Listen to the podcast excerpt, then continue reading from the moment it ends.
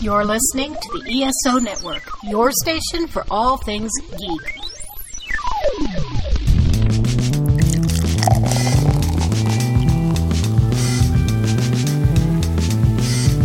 This podcast contains potentially adult language, adult themes, definitely drinking, and possibly sexual context. Listener discretion is advised.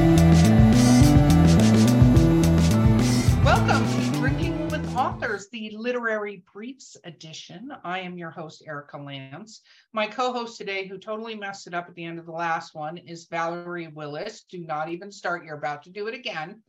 Um, and our guest today is Gregg Schigiel. Woo! This is exciting. Let's talk about what we're drinking. I'm drinking out of my drinking with authors swag. Greg, you're going to get some of this from being on the podcast. The swag, not the wine. So I'm finishing up the last of my Share liquor.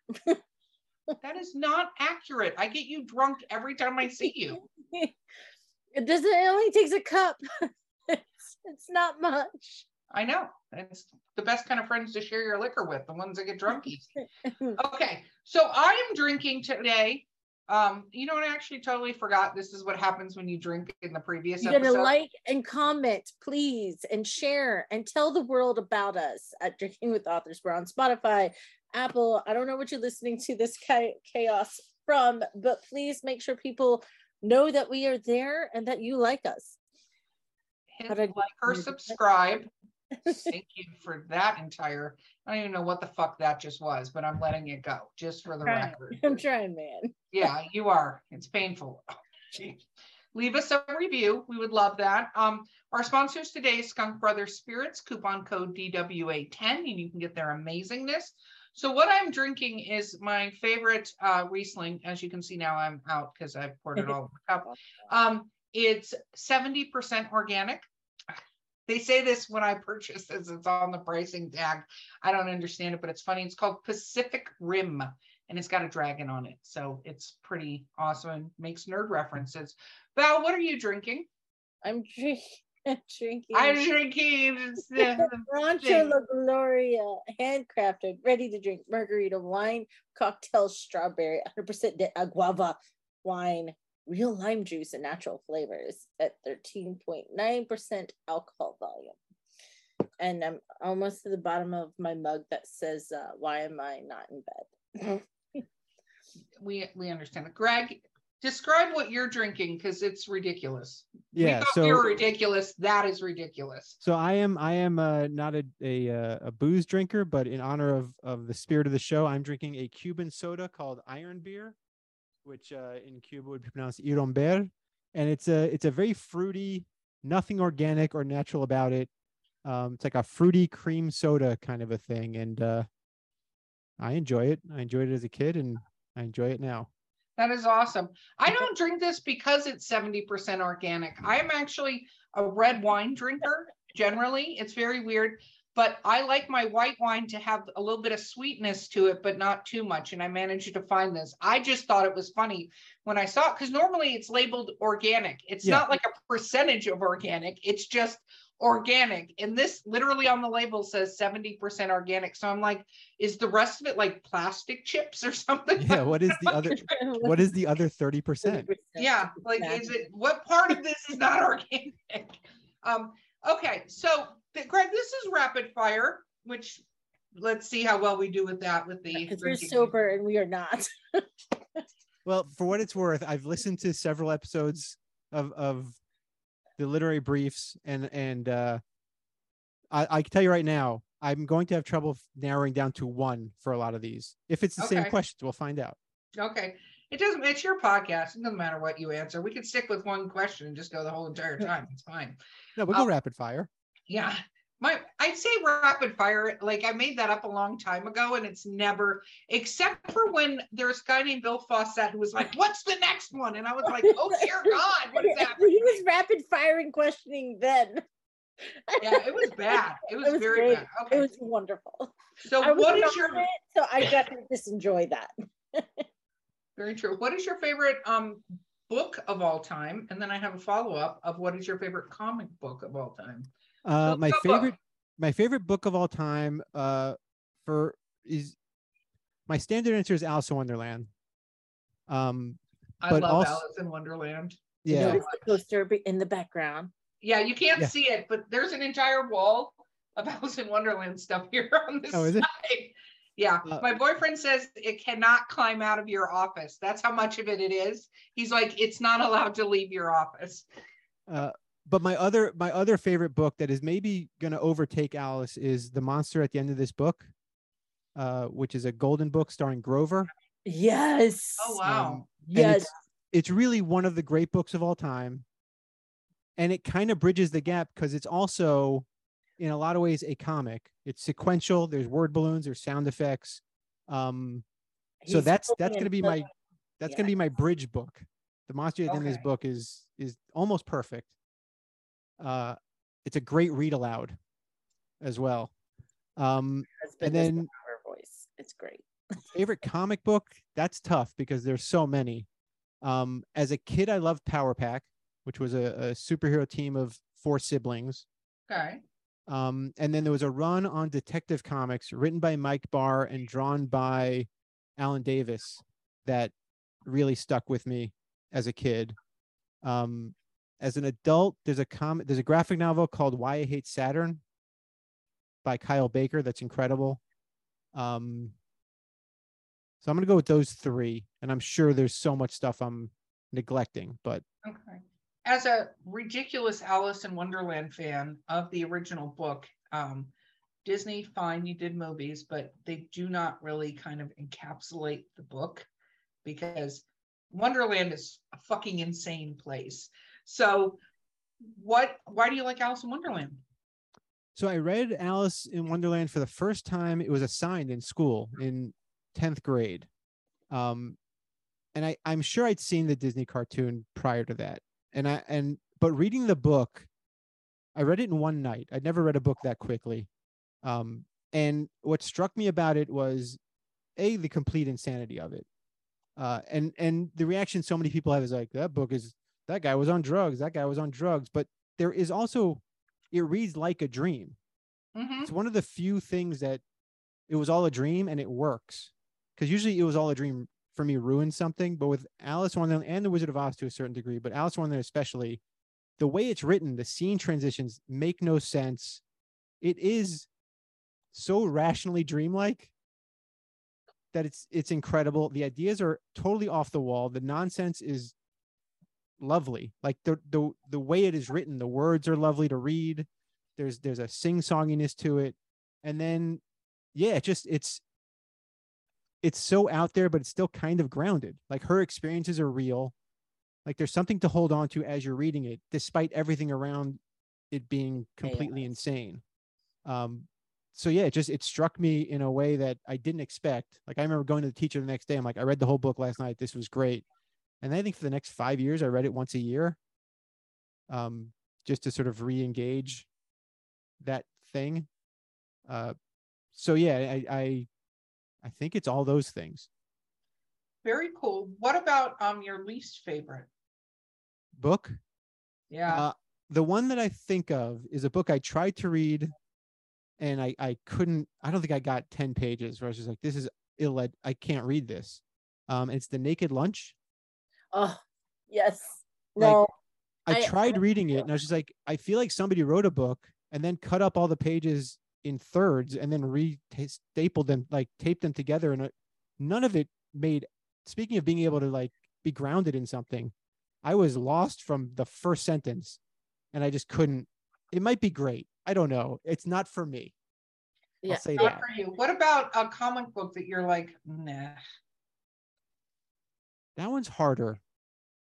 Um, I know there are some, and I and those are all blanking out of my brain. Um, I mean, there's some comics that my friends and I used to call them sad diner comics, where it's it's just like uh, with all due respect to the people that were making them, but they're usually independently published in the 90s, and it was just like a guy complaining about his life and like drawing comics about how sad his life was and pining after somebody those got boring fast. Um, I don't know if they're the worst, but they got boring very fast. Uh, and then, and then there's certain comics that people really like that I just can't, I just they don't do anything for me. They Like they, they make see this is gonna get me in trouble because I'm gonna name writers that people love so much. Trust me, I I am. If anybody has named writers that people quote unquote love so much and been like, they're fucking. Let me start with my hatred of Jane Austen, and I can just go from there. Okay. All right. So, with apologies to everybody to with apologies to everybody who is a fan um i there are very few grant morrison comics that don't baffle me after the first half of reading them and there are some that that i can't i can't get from from jump like three pages in i don't know what's happening um and then i see people talk about them and how brilliant they are and it just makes me feel very stupid and i know i'm not stupid yeah. Um not your cup of tea. it's just not for me. That's what I yeah, I've I've I've taken in the past 5 or so years to saying something is not for me as opposed to saying it's bad. No, Right. and that's what I'm saying. It's what you don't like. Yeah. Like, here's the thing there are a billion Jane Austen fans out there. I'm going to say a billion. It's probably upwards of the millions, really, legitimately, right? Yeah. But I I do not like him. I do not like Regency romance fucking stories. Like, that's my thing. But I'm not saying it's bad. There are Jane Austen. You, whoever's listening, love what you love, read what you want to read. There's a fan for everything out there. I say that all the time. Yes. I'm asking Gregg what he doesn't like. Yeah, I I find I find metaphysical very difficult to reckon with in comics. Like I, Yeah. I Okay. just yeah, that that yeah, from whe- whether it was the Invisibles back in the 90s to more recent stuff though the the although yeah, Invisibles was Grant. Yeah, it just it's not it's not it's a different wavelength. And some of the stuff I've read starts out really good and then by like Flex Mentallo and Seaguy, they start out great. There's so many cool ideas and then I get lost. I forget what ha- like I can't follow issue to issue what's going on.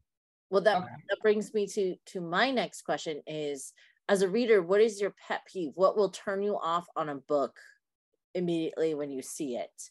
Um and, and stuff like that. Like for me, I like purple prose and just going on and on about describing the background for too long. I can't. I, I'm more character driven. Yeah, I I okay, so this is this has become one of my my jokes, but it it there's something to it. If a book has a map, like if you open it and there's a map, it's already putting me off a little bit because it's telling me like do your homework before you start reading and and I just want to read That's like so funny because most fantasy books, for the record, including Val's fantasy series, have maps. Mainly because when you're describing the world, it's a world you've created, yes. and people go, "Wait, where are we?" You know what I mean? Like, what I'm is talking about them going south or east and going Absolutely. to I town or that understand. I, I I I mean look, lost. Winnie the Pooh has a map and I like Winnie the Pooh. but there's something about there's something about the map out of the gate that at least it puts me in a state of am I, do I have to like am I gonna have to refer to this? Like it creates a state in my mind of this isn't gonna be easy.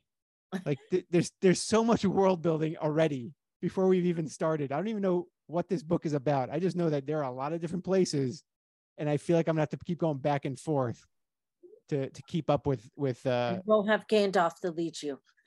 yeah like i read um i guess it was two years ago i read tristan strong punches a hole in the sky i think is the title of it um and that had a map and i i think i was reading it as an ebook so i couldn't you couldn't get to the map fast enough Mm-hmm. and i was like i'm just gonna wherever they say i am that's where i am and so be it so be it.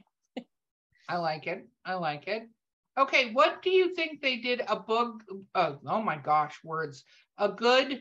Um, they took a book and they did a great TV or mini series, like a movie or mini series. um my go-to answer is the wizard of oz because i find the book the wizard of oz to be pretty dull and unfun and i think the movie is great uh and then uh election was a great movie based on a great book Okay. uh, and all the Roald Dahl stuff seems to translate really well, except for Tim Burton's Wonka. Don't like that. Really? Yeah, and I like the and I liked Invincible, the the Amazon series based on the comic series Invincible is great. Very cool. Very cool. Um, where where do you think they did a just a terrible job? It's something that you love and you go, oh my god, they really should never have done that. That Tim Burton Wonka is not. I, I do not like that movie, and I've never seen the Tim Burton Alice because I just don't you want to go there. Like I just I'm put off. See, I absolutely love the Tim Burton versions of Really? Alice as an Alice fan. I did because, and it's true with the Wonka too. Like I love the original. You can't. It's Gene Wilder. Like you Yeah. can't. You know, it's Gene Wilder. The thing I liked about um the other version is I felt like it made it a little more around Wonka being a little crazy. He's very crazy, like that character, and not in a cute, cozy kind of like he is Scary. nuts. And I felt like Tim Burton encompasses nuts a little bit better than the Gene Wilder version of it. With the Alice in Wonderland, as one of those people that can look at the Disney thing and go, well, that's cute. He did the crazy part, like where it's a little more nuts and it's a little less pleasant. And the like off with your head is not like this cute little thing. Like the Queen of Hearts is an unpleasant person to be around. I mean, I do I do love the Disney Alice. I will say I'm on the I'm on the side of loving that that version. Um, I think my the, I hear what you're saying about Tim Burton's Wonka versus the the the Gene Wilder one. I think Wilder's Wonka has a manicness to him. It's a calm manic. There's there's menace to him. Whereas I felt like Johnny Depp's Wonka was just just on the just like creepy, uncomfortable. Like not manic, weird, crazy, but just creepy. Canon. Like- This guy's fucked up. You know what I mean? Like, don't you don't want your kids anywhere near this guy.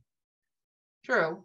Whereas Gene Wilder, there's this illusion of like, oh, this guy's playful and fun, and one by one, these kids are dropping out, and he does not care.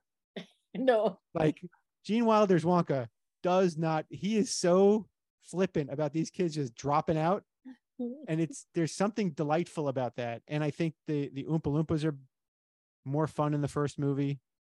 Uh, I I, I didn't I didn't appreciate the like the Deep Roy replicant Oompa Loompa thing.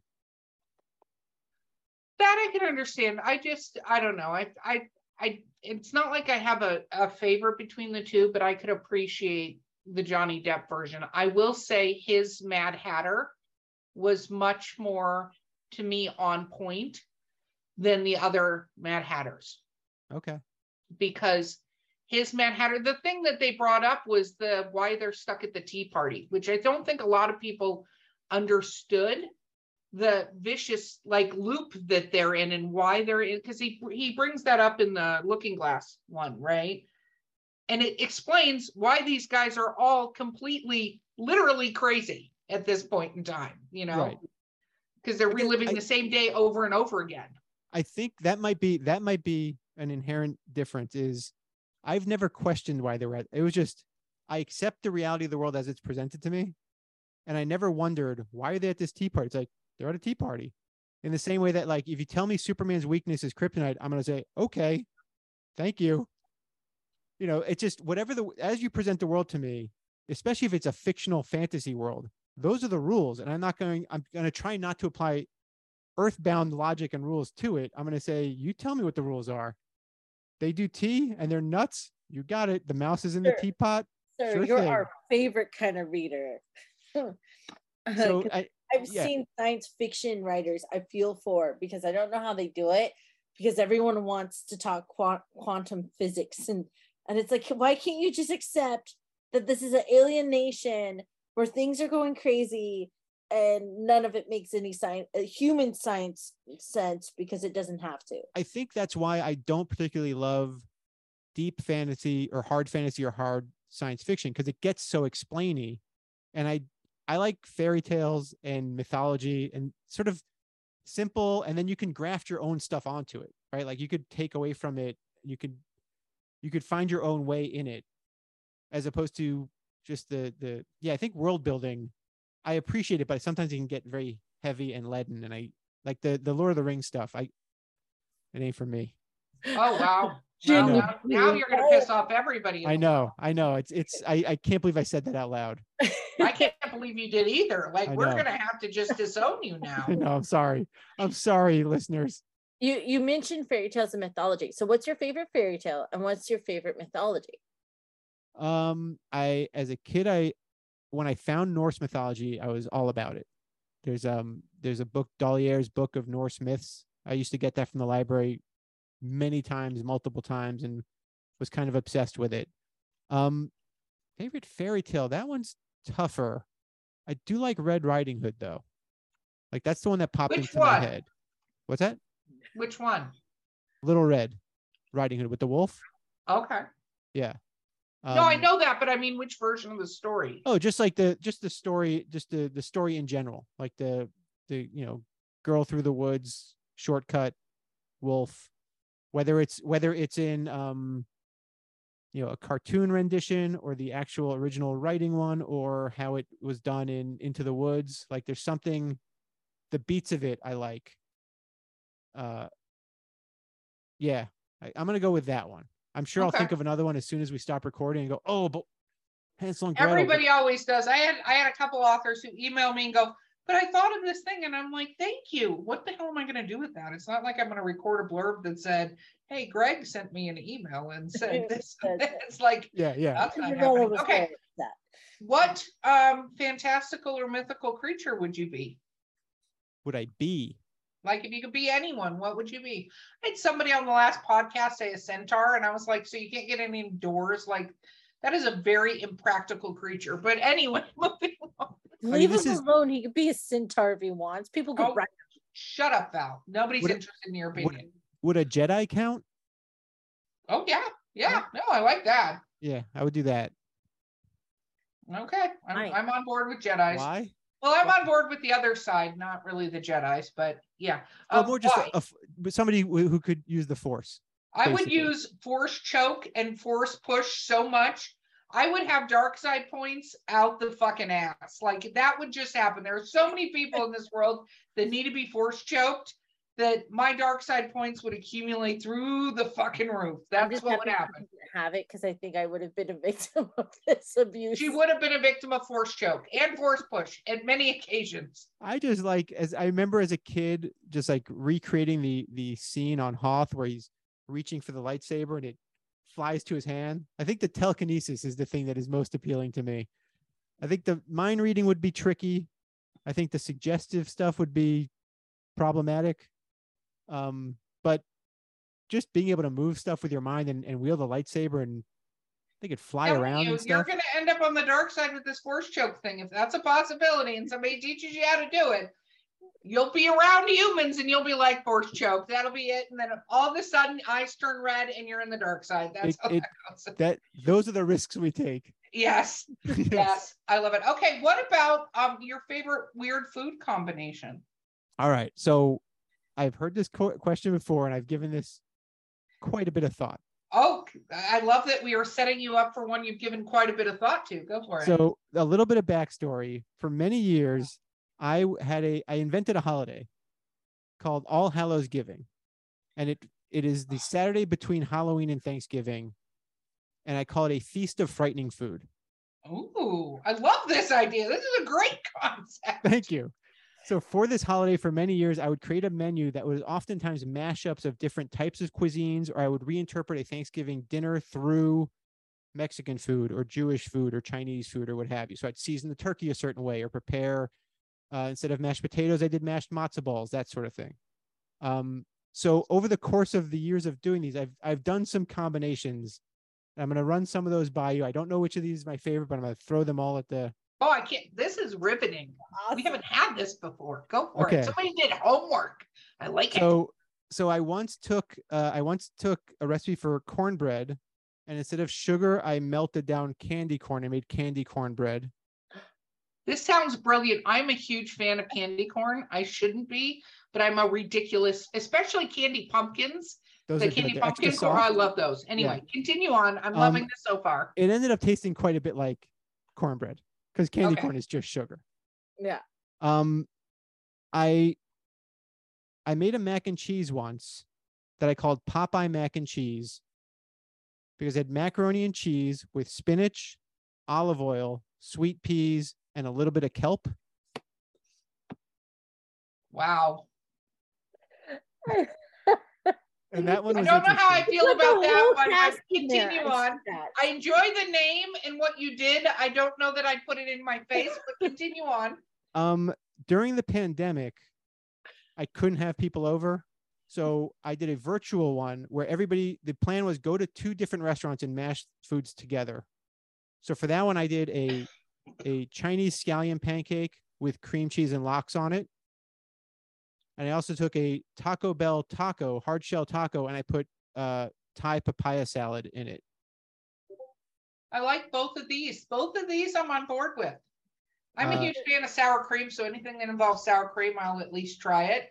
I like this. Okay, continue. Um, I invented a cookie called the fish and chips cookie, which is a chocolate chip cookie with chopped up Swedish fish in it. Oh, I got scared for a hot minute there. She thought you were gonna put fish and French Yeah. fries in the cookie, and then that she was gonna lose it. Yeah. I was gonna Anyway. lose it. And then I like this. and then the last one I have for you is um, despite being a grown man in his 40s, I often add Nesquik powder to cereal. Um, and chocolate milk powder in raisin bran is better than you think it is. Interesting. It's good in Cheerios because the milk becomes chocolate and it's chocolate Cheerios, but raisin bran is the closest I've gotten to this idea. I think somebody should be producing, which is raisinette bran. Yeah. Ooh, yes. Yeah. Yes. Because that's what that's exactly uh, because that bran soaks up the liquid so much better than any other cereal does. Yeah. And I was just thinking, I'm like, man, that probably tastes like raisinette. It's good. Exactly It's good. That's okay. Valerie's gonna try this. I can already tell she's gonna try that one. letter. I Yeah. love all of these. It'll be a These TikTok. are good, weird food combinations. Thank you. I, I when I heard the question in past episodes, I go, well, I definitely have answers to this one. He's like, I've got them. Let me just got it. Yeah. I got it. This is my wheelhouse. Okay, so here's a weird food thing. I didn't bring it up, but I uh, when I got back, so I went to Iceland, and I'm actually sending this to my son-in-law. So I don't know if you guys know this, but in Iceland they don't eat chips or like popcorn when they're watching movies. Their their their thing of choice is dried fish. Is that lutefisk? Yeah, I've heard about lutefisk. it's dried fish. This is what they eat. Different flavors of dried fish is their like snack. And so this isn't like you have to go find it. It's everywhere. Like you go into a convenience store, you have all the chips and stuff, many weird flavors of chip, by the way. But then you have an entire rack of these in different sizes and different flavors. And do you have a favorite so far? No, I'm not trying it. I'm not a fan of dried fish. She's like, nope. No. I bought this specifically and I put a little note on it for my son-in-law. I'm sending it to him. Like, Um, this is what be it because he likes that sort of thing, but no, I, ew, ew, ew, no, ew. But I did have the best fish and chips I've ever had in my life from a little stand there that literally said fish and chips, and that is all they served. Just fish and chips. You can get Oh, yeah. different sauces on the side, but that's it. You can't change anything. It's one size. It comes in a box. Fish and chips. Done and done. Yes. Done and done. Val, what's your next question, Drunky McDrunkerson? I can tell with your face all being red. I know my face is all red. I'm like, I, I put the cup way far away. I'm like, no more of you, because I'm gonna need to go to bed after this. um, um, You have to ask a question, weirdo. Uh, ask a question. What is who is your favorite comic book artist? Um, there's a few. So early on, the first comic book artist whose work I recognized across different titles was a guy named Alan Davis, and for a long time I wanted to draw like him. Um, John Buscema is probably at the top of the list. He's he's basically the person who wrote How to Draw Comics the Marvel Way. It says by Stan Lee, but Stan Lee never drew a comic ever. And- Um, yes, and there's plenty of documentaries where he makes this very clear. I Yeah. even saw like a behind the scenes with him and Jim Lee. He goes, "I don't draw this. I just sign it." And he he pats Jim Lee on the shoulder. He goes, "Thank you for drawing." Yeah, so John Buscema used to do these workshops of how to draw comics for Marvel, and they turned it into this book. Um, so that stuff for sure is is a my how I construct figures sort of started there. Um, and then there was a guy named Mike Wieringo who drew Flash and Robin. Um, he's up there. And then more recently, an artist named Carlos Pacheco and uh, the guy who drew Invincible for most of its run, Ryan Ottley. Like his stuff, just watching him become better and better. And he he I know him and he's my age and seeing how he draws makes me go, my God, what did what did I do wrong? Like we're the same age. I don't understand. I I've been drawing all the time too. Like it, it's really, I guess, humbling might be the word. Yeah. Wow. What about um? Is there anybody that people ask you to draw? that You're like, no. I don't like drawing transformers.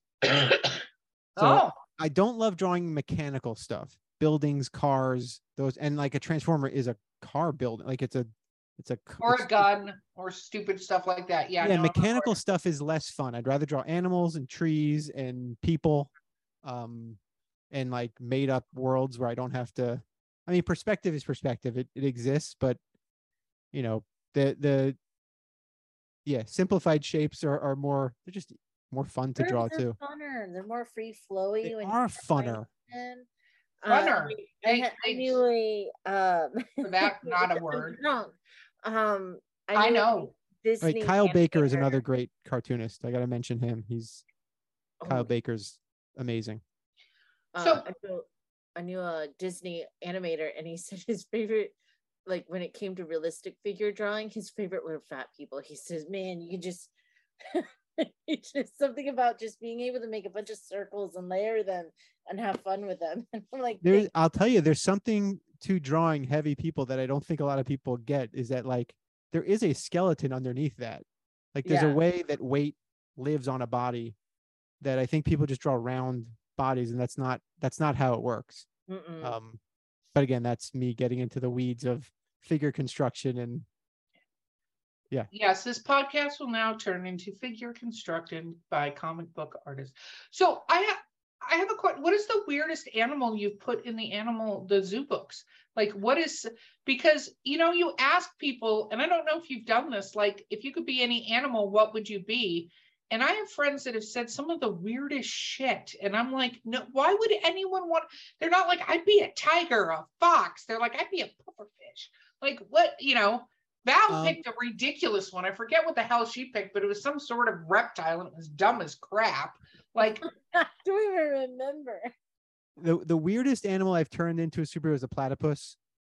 oh, Um, did and and my platypus is my is my magical my magic character so you know my my doctor strange doctor fate zatanna character um and it was it was between that a giraffe and a flamingo because i was like all right what's a what's a funky looking animal like what's an animal that just has a physicality that's odd um the flamingo ended up becoming a different character called the flaming ghost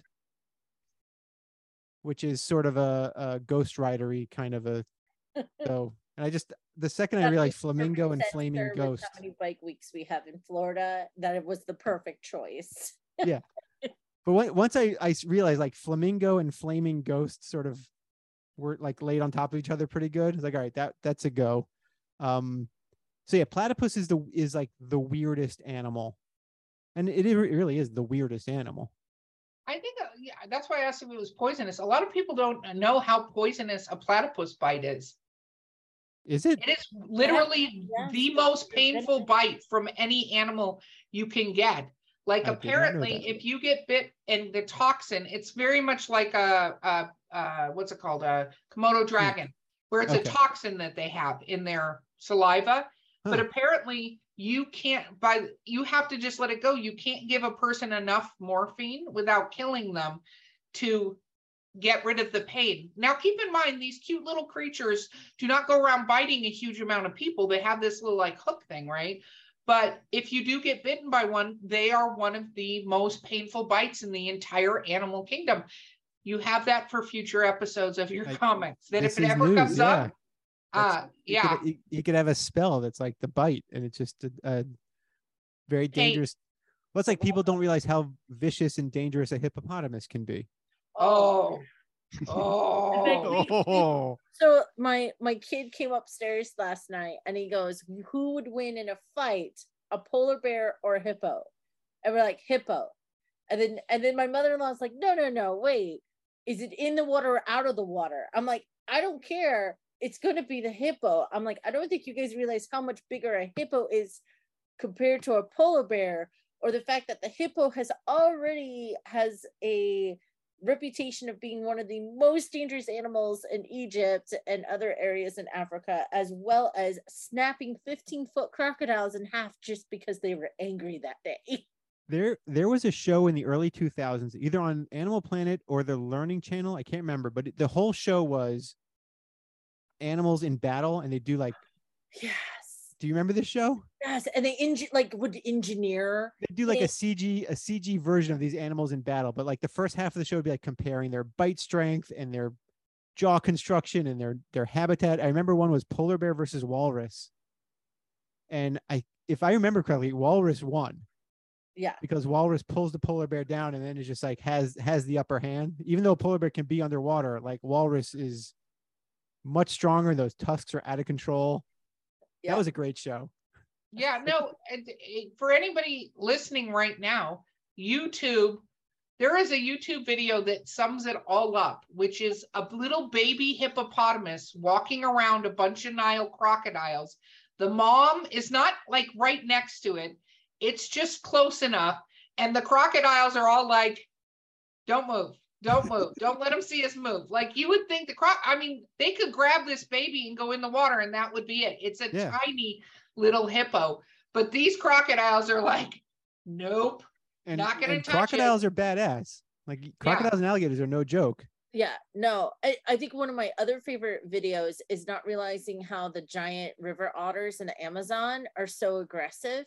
Because there's a there's footage that they got National Geographic of two leopards uh seeing them coming down the river and hauling ass. They were like, nope, not fucking with otters. And it's like, holy crap. Yeah, dolphins also like a, a standard porpoise. Those are those are no joke. Yeah, no, I think a lot of people don't realize how dangerous certain animals that seem harmless are Yeah. to to things. And um, you know, I mean, wild animals are wild animals. We should all just leave them alone. Yeah. Well, I I had a video, I think it was last night that um I saw of uh an alligator running. Like people don't realize alligators can beat a horse at a quarter mile. Yeah, like But 35 most videos show them just kind of like walking along super slow as if they have nowhere to be. So this video shows an alligator and it's one in captivity running after somebody that's in the the can- you know like a zookeeper and it gets up and it's literally like a 5 second video. It's not very long, but it gets up and it's running at him and I showed it to my boyfriend who was like, "Oh my god, what is that?" I said, not kidding. This is why they say run zigzag, run because they they run this fast. I I grew up in Miami, and we used to take field trips to the Everglades. Uh, I'm and sorry I for you. Was it a collateral damage that as long as 75% of you came back okay, it was fine? well, what was interesting, I I have a very clear memory in junior high school of being in the Everglades and seeing an alligator get up and walk slowly, but it's still huge. Like yeah. once they get up on all fours, eh, it's like three feet up off the ground. This is just, it's a dinosaur just walking across the path. It's, they're those things are awesome. Again, from afar, you don't want to uh, dance with No, them, but no, I agree they're completely. they're okay, not like they're not like the alligators in Fantasia dancing with the hippopotamuses. That combo seems dangerous. Just like let's not have them team up. I'm I'm good with them not teaming up for things. What about for Uh, beautiful ballet? Yeah, no, hard pass on all of that. Don't try to get them in the tutus. They're not going to be on board. Okay, Val, What? you get the final question. Don't fuck it up. question? Oh man, we talked about so many cool things.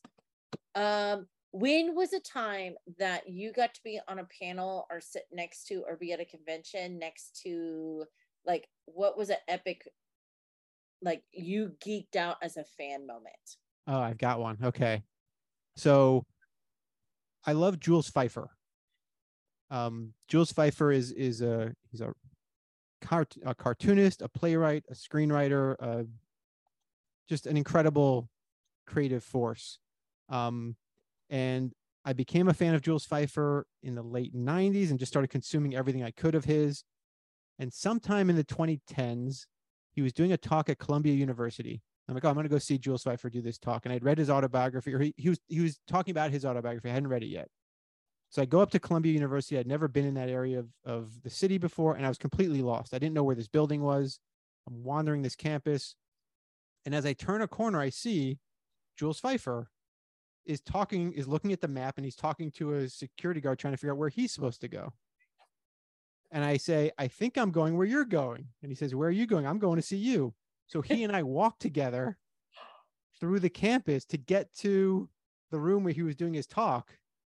And that was the best because I got to just, it was one on one time. Me and Jules Feiffer walking. I got to ask him every question I had about the books of his I'd read and, and loved. Um, and at one point, I asked him, he had written a book called The Man in the Ceiling, uh, which is great. His two uh, middle grade novels, Man in the Ceiling and uh, Barrel of Laughs, A Vale of Tears, are sort of the inspiration for my hybrid format. There's a lot of illustration, and the illustration feeds into the text. And in one of the books, a character leaves and literally is walking off the page. But anyway, um, I asked him about how he got these books published, like in whatever year it was. Like, how do you get a anybody to pay attention to this format you were doing?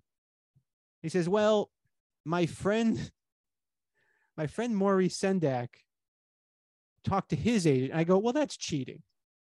Like, if if if that's your pal, if like, oh, my friend Maurice Sendak, okay, forget it. Like, I appreciate the answer, but this doesn't help me at all. I'm not friends with Maurice Sendak.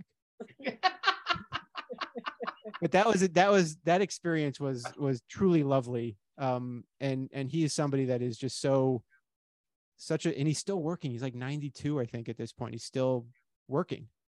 Amazing. Well, I think that's good. I mean, I the fact is, is as you get older, you can have, I want to retire, but you have to have something you're doing because if you don't have something you're doing, you're gonna die very quickly. If you Well, just and I- stop. I met E.L. Konigsburg once. I went to a signing she was doing. Um, she wrote uh, mixed up files of Basil E. Frankenweiler and a book called The View from Saturday, which I loved. And I got to ask, uh, did I ask her or somebody? Either way, I got to meet her and she was very nice. And she said her favorite book was The Secret Gar- Secret Garden, which I still have Uh-huh. never read.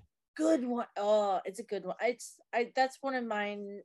Like I'm a I'm a big fan of the older literature and classics. So like Alice in Wonderland. I have Winnie the Pooh and Wizard of Oz. Peter uh, Pan is great. Peter Pan's so much darker than what people realize. It's heavy. That book is heavy. um, but Secret Garden's the same way. It was is it? it was like Chro- Chro- Chronicles of Narnia was a favorite, and then I went to Secret Garden, and then I learned that there was dark fan, like it has a dark fantasy vibe without a fanta- total fantastic fantasy aspect. So it was strange experiencing Chronicles of Narnia and then going into Secret Garden because I was like, holy crap, like this is a story that could possibly happen in our world and it is so dark and turning and and like it, you you're not sure what is happening like you're just on a journey as I, much gotta, like I have to Alice in revisit that Wonderland. one. so you you definitely would probably appreciate it quite a bit Yeah. What's the rest of your story, Gregg, that um Valerie so rudely interrupted? No, you? no, that was that was it. I just I met E.L. Konigsburg and she was very nice and recommended the Secret Garden. That was Okay. Well, I wasn't was- sure because Valerie tends to tell all of her own stories. tell, tell all the stories i have so many stories I know you do. we're You do. storytellers. It's what we do. Yes, it's very true. Don't feed that, Gregg. Don't, don't feed feed that that. Okay, Gregg, shameless self promotion time, please. Uh, find me on the internet.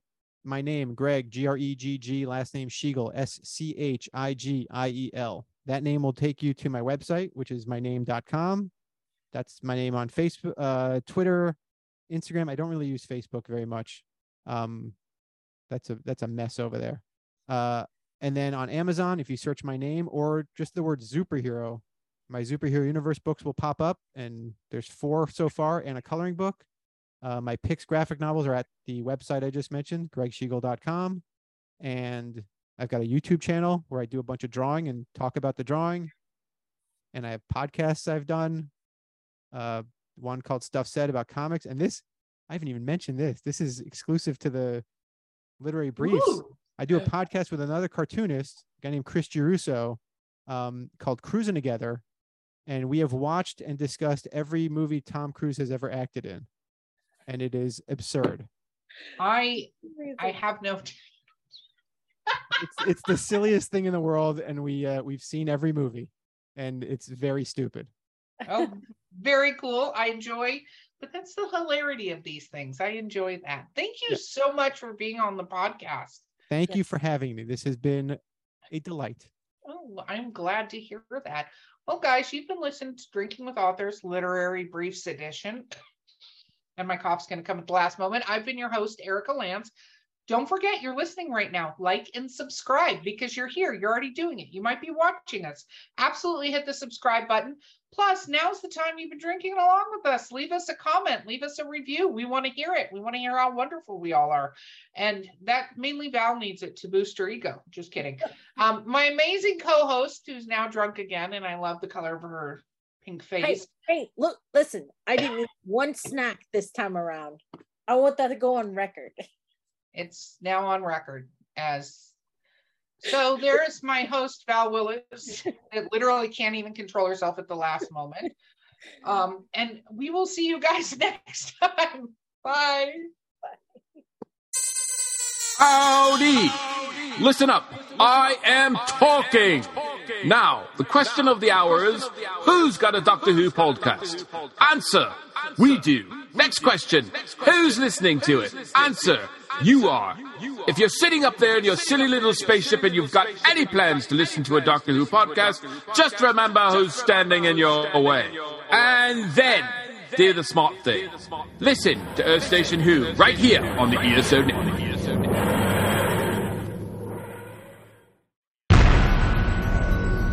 This has been a broadcast of the ESO Network. Be part of the crew and help support our shows by donating to our ESO Patreon or by shopping at the TeePublic store, which can all be found at www.esonetwork.com. The ESO Network, your station for all things geek.